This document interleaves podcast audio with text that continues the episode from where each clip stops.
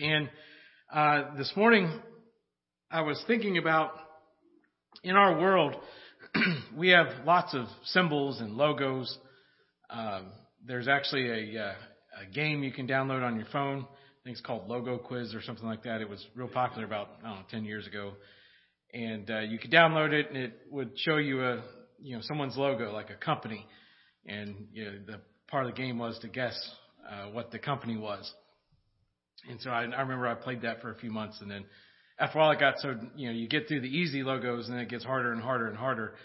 And so after a while it wasn't very fun anymore because it was a lot of companies I'd never even heard of. But in our world, a symbol symbols are everywhere. If you see logos, I remember Finley, he as soon as he figured out what the golden arches were, as soon as we would pass McDonald's, whenever he started talking, every time we would pass McDonald's, he'd go, "Oh, McDonald's, oh, McDonald's," and he'd want to go to McDonald's, so we'd always have to stop. So if we didn't want to stop at McDonald's, we had to adjust our route so that way we didn't pass the McDonald's on the way home. And so this morning I want to look at three symbols of Christianity, three symbols of Easter that we typically think of as we reflect on this morning: a lamb, a cross, and a tomb. And so we're going to be kind of all over Scripture. And I've got Scripture up on the screen, at least we should have. So we'll, like I said, we'll be kind of all over Scripture looking at these three symbols of Easter, three symbols of the sunrise. And so the first symbol is a lamb. And so I think all three of these are associated with Christianity. But as a lamb, all through Scripture, Scripture talks about lambs and sheep, and we talk about the sacrificial system. We know that David was a shepherd, and we kind of see David as an archetype for Christ being a shepherd, and we see in the New Testament that Christ calls himself the Good Shepherd. But really, if we're going to go back to what a lamb means for Easter, we have to go all the way back to Exodus chapter 12. Exodus chapter 12, this is beginning the 10th plague is what we would refer to it as, but this is also the institution of Passover. In Exodus chapter 12, verses 3 through 13, God is speaking through Moses, and he says, "Speak to all the congregation of Israel, saying, on the 10th of this month, they are each one to take a lamb for themselves, according to the father's household, a lamb for each household. Now, if the household is too small for a lamb, then he and his neighbor nearest to his house are to take one according to the number of persons in them, in proportion to what each one should eat. You are to divide the lamb. Your lamb should be unblemished male, a year old. You may take it from the sheep or from the goats. You shall keep it until the 14th day of the same month. Then the whole assembly of the congregation of Israel is to slaughter it at twilight. Moreover, they shall take some of the blood and put it onto the two doorposts and onto the lintel of the house, which they eat it. They shall eat the flesh the same night, roasted with fire. And they shall eat it with unleavened bread and bitter herbs. Do not eat any of it raw or boiled at all with water, but rather roasted with fire, both its head and its legs and its entrails. And you shall not leave any of it over until morning, but whatever is left until morning you shall completely burn with fire. Now you shall eat it in this way, with your garment belted around your waist, your sandals on your feet, and your staff in your hand. And you shall eat it in a hurry. It is the Lord's Passover. For I will go through the land of Egypt that night and fatally strike all of the firstborn of the land of Egypt, from the human firstborn to animals. And against all the gods of Egypt I will execute judgments. I am the Lord. The blood shall be a sign to you on the houses where you live. When I see the blood, I will pass over you, and no plague will come upon you to destroy you, and until I strike the land of Egypt." So here in Exodus chapter 12 is the institution of the celebration of Passover. And of course, the term Passover comes directly from this passage This is the 10th plague. And God says, I'm going to come down. I'm not going to send the death angel. I'm going to come down myself, and I'm going to kill the firstborn of every house. And he says, but if you follow my instructions exactly how I give them to you, and you put the blood on the doorpost and across the lintel, so when I see the blood, I will pass over you. And from that day on, for thousands of years, the children of Israel would celebrate Passover as a remembrance of what God had done for them. And they would bring sacrifices year after year after year after year. And just a few months later, as they go into the wilderness and they are given the Ten Commandments, and then they were given the Levitical law, there would be other lambs that they would need to bring for other sacrifices. And we think of the Day of Atonement, when a lamb was sacrificed for the entire nation of Israel. And this went on year after year after year after year.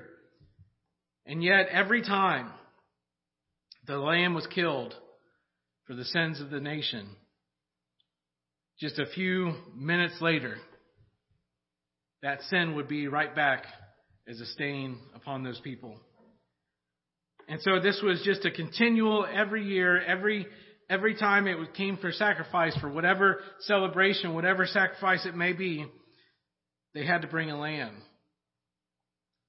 And this went on for years and decades and centuries until the New Testament. When Jesus shows up, in John chapter 1, John is out preaching, and Jesus is coming toward John, and John sees him. It says, the next day he saw Jesus coming to him and said, behold, the Lamb of God who takes away the sin of the world. Amen.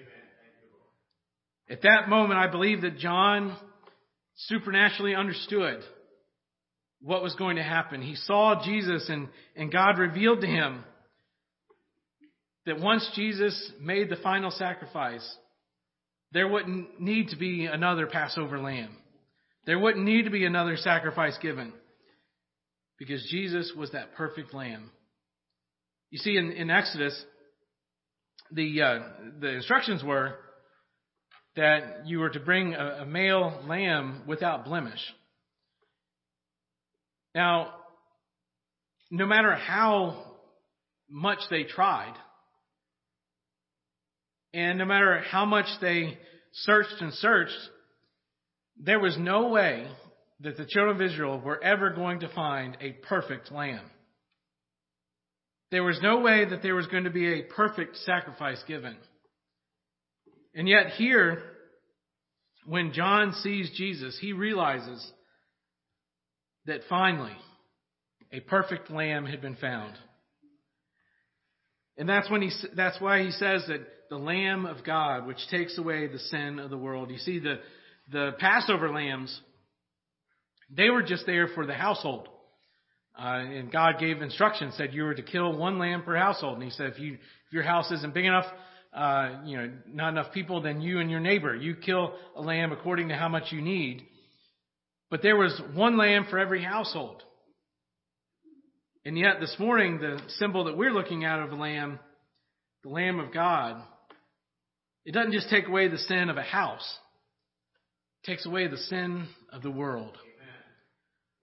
And so this morning, our first symbol of a lamb, as we sit and we think about Easter, I think a lot of times, because we are Gentiles, we weren't brought up in the Jewish tradition. Sometimes I don't think we realize the burden that those sacrifices were to the nation of Israel, to just daily, be thinking about the next sacrifice that they needed to bring. And here, this Lamb, the Lamb of God, would do away with all of that. And this morning, that's why we're here to celebrate, is the Lamb of God. But in order for that lamb to be sacrificed, we needed a place to sacrifice the lamb. And that leads us to our second symbol, which is a cross. And probably the cross is probably the most, if not the most, one of the most recognized symbols in all of the world. Sadly, many people believe the cross is a decoration or a piece of jewelry and that's it. Or they use it to identify that they are a Christian, but they don't really fully understand what that symbol means. And so in the New Testament, a cross, that was a means of execution. That was something that signified death. It wasn't, when we look to a cross, because of what happened on the cross with Christ, we look to the cross as a symbol of hope. But in their day, the cross was a symbol of death and destruction. In fact, in Matthew chapter 16, verse 24, Christ is teaching and he says, "Then Jesus said to his disciples, 'If anyone wants to come after me, he must deny himself, take up his cross, and follow me.'" And so in Jesus' ministry, he alludes to the cross. And again, we look at it as a symbol of hope, but when he tells his disciples that, he's saying, look, you're going to have to die.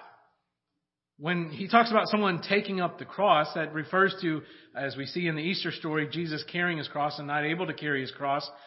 That's what it meant, was taking up your cross, was you would carry your cross to where you were going to be executed. And so Christ is telling his disciples, look, this Christian life, you're going to have to die. It's going to cost you your life. And he says, but if you're going to follow me, that's what you're going to have to do. He said, you have to deny yourself. You have to pick up your cross and follow me. But not only did he talk to his disciples about just taking up the cross, he also specifically talked about his own death. In Matthew chapter 17, verse 22 and 23, he says, "And while they were gathering together in Galilee, Jesus said to him, 'The Son of Man is going to be handed over to men, and they will kill him.'" And then later on that passage, talking about his disciples, and says, "And they were deeply grieved." So Jesus tells his disciples here that he would be killed. He says that, "I'm going to be delivered into the hands of sinful men, and I'm going to be killed." And so his disciples at that point were very grieved about what he was saying to them. He, later on in John chapter 3, makes an even more specific reference to the cross. He says, "And just as Moses lifted up the serpent in the wilderness, so must the Son of Man be lifted up." And if you're not familiar with what he is referring to in the Old Testament, a plague had been sent into the camp when they were wandering in the wilderness, and God tells Moses to make this bronze serpent and hold it up on a pole, and if they looked at it, they'd be healed. And so here Jesus is referring to that, and he says, just as that happened, if they looked upon that serpent, they would be healed. He says, in the same way, Jesus says, I will have to be lifted up, and people will be healed because of that. And so he is making a reference to what is going to happen to him. He's going to be lifted up onto a cross. And so we have a lamb, we have the cross. And unfortunately, after all of Jesus' teachings to the disciples, the problem was they didn't quite understand what he was trying to get at. They didn't fully understand it, which leads us to our third and final symbol, which is a tomb. And it's not just a tomb, it's an empty tomb. Amen. There are lots of tombs in this world. And every once in a while there'll be a discovery of some ancient person that's been mummified, and they... it's a big discovery that they have discovered someone, and they look through all these tombs. And typically when you look through a tomb, it's actually surprising when there's not a body in there. I remember learning about ancient Egypt. And the problem we have with a lot of the tombs that were built then was they would put gold and silver and different valuable things in these tombs with these pharaohs. And so there would be, through the years, people that would go in and steal things out of the tomb, and they'd steal the bodies out of the tombs. And so, in our world, though, We have graves. We and in those graves are remains of humans. And so, like I said, we're not celebrating this morning a tomb. We're celebrating an empty tomb. Amen. And you know, I think I always feel bad for Thomas. Because when we think of Thomas, what do we think of? Doubting Thomas. And I feel bad for that because Thomas is not the only disciple that doubted what happened. In fact, all of the disciples doubted what had happened. And in John chapter 20, verse 1 through 2 is another reading of what happened on Easter Sunday morning. It says, early on the first day of the week, while it was still dark, Mary Magdalene went to the tomb and saw that the stone had been removed from the entrance. So she came running to Simon Peter and the other disciple that loved Jesus, and said, "They have taken the Lord out of the tomb, and we don't know where they have put him." And as Dad read this morning from Luke, the disciples themselves, as the women came, they didn't understand. They thought someone had stolen the body. And so, like I said, we always talk about doubting Thomas, but really, all of the disciples doubted what was going on. When they saw the empty tomb, they didn't know what was happening. They were doubting what was going on. And I want to go back to Matthew chapter 17. We read this earlier, and if you notice, there was a ... in there. I left something out because when we were talking about the cross, I wanted to focus on the death, but something Jesus said that the disciples seemed to miss. He said, and while they were gathering together in Galilee, Jesus said to them, "The Son of Man is going to be handed over to men, and they will kill him." And notice this, "and he will be raised on the third day." And they were deeply grieved. It's almost like they completely missed what Jesus said.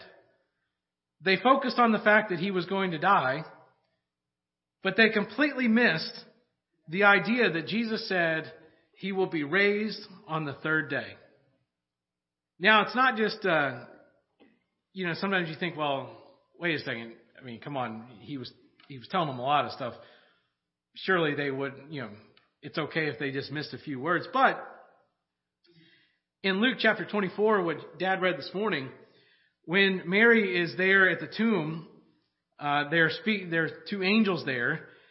And one of the angels in Luke chapter 4, verse 6 through 8, he says, "He is not here, but he is risen.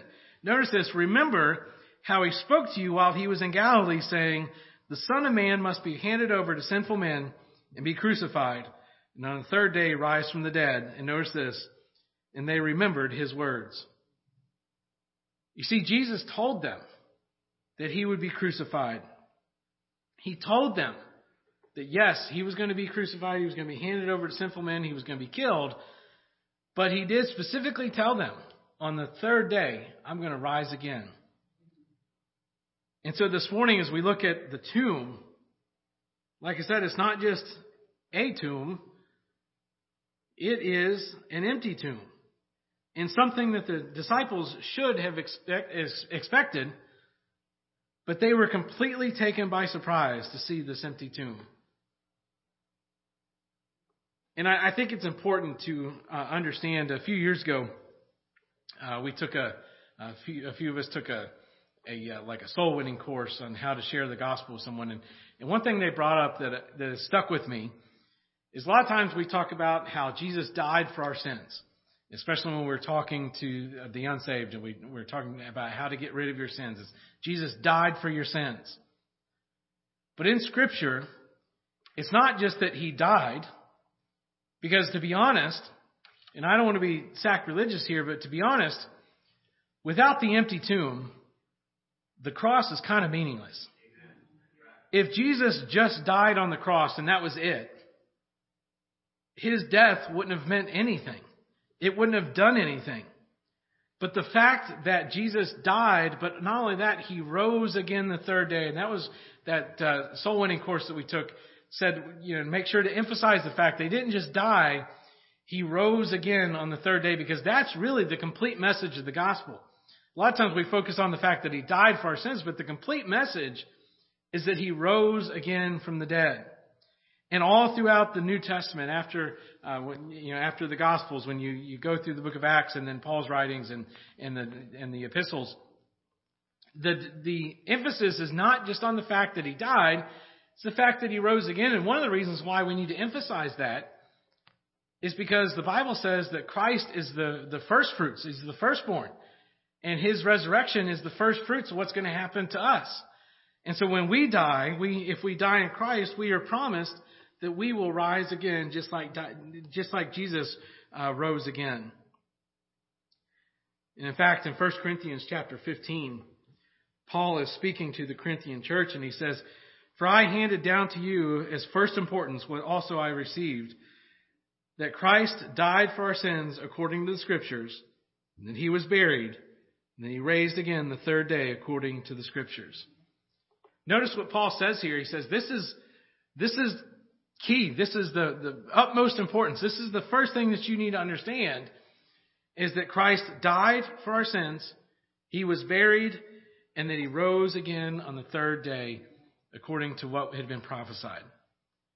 And so this morning, as we look at the symbols of Easter, a lamb, a cross, and a tomb, I think we can be thankful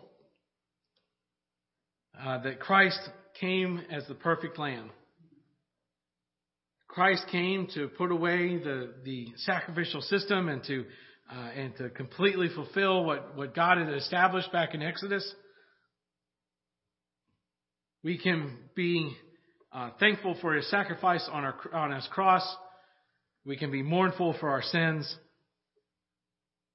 But I think also we can be confident in the fact that we serve a risen Savior.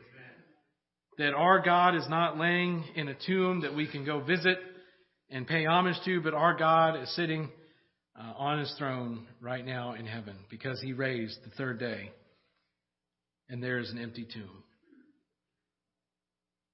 So this morning, I think we should spend this time to be thankful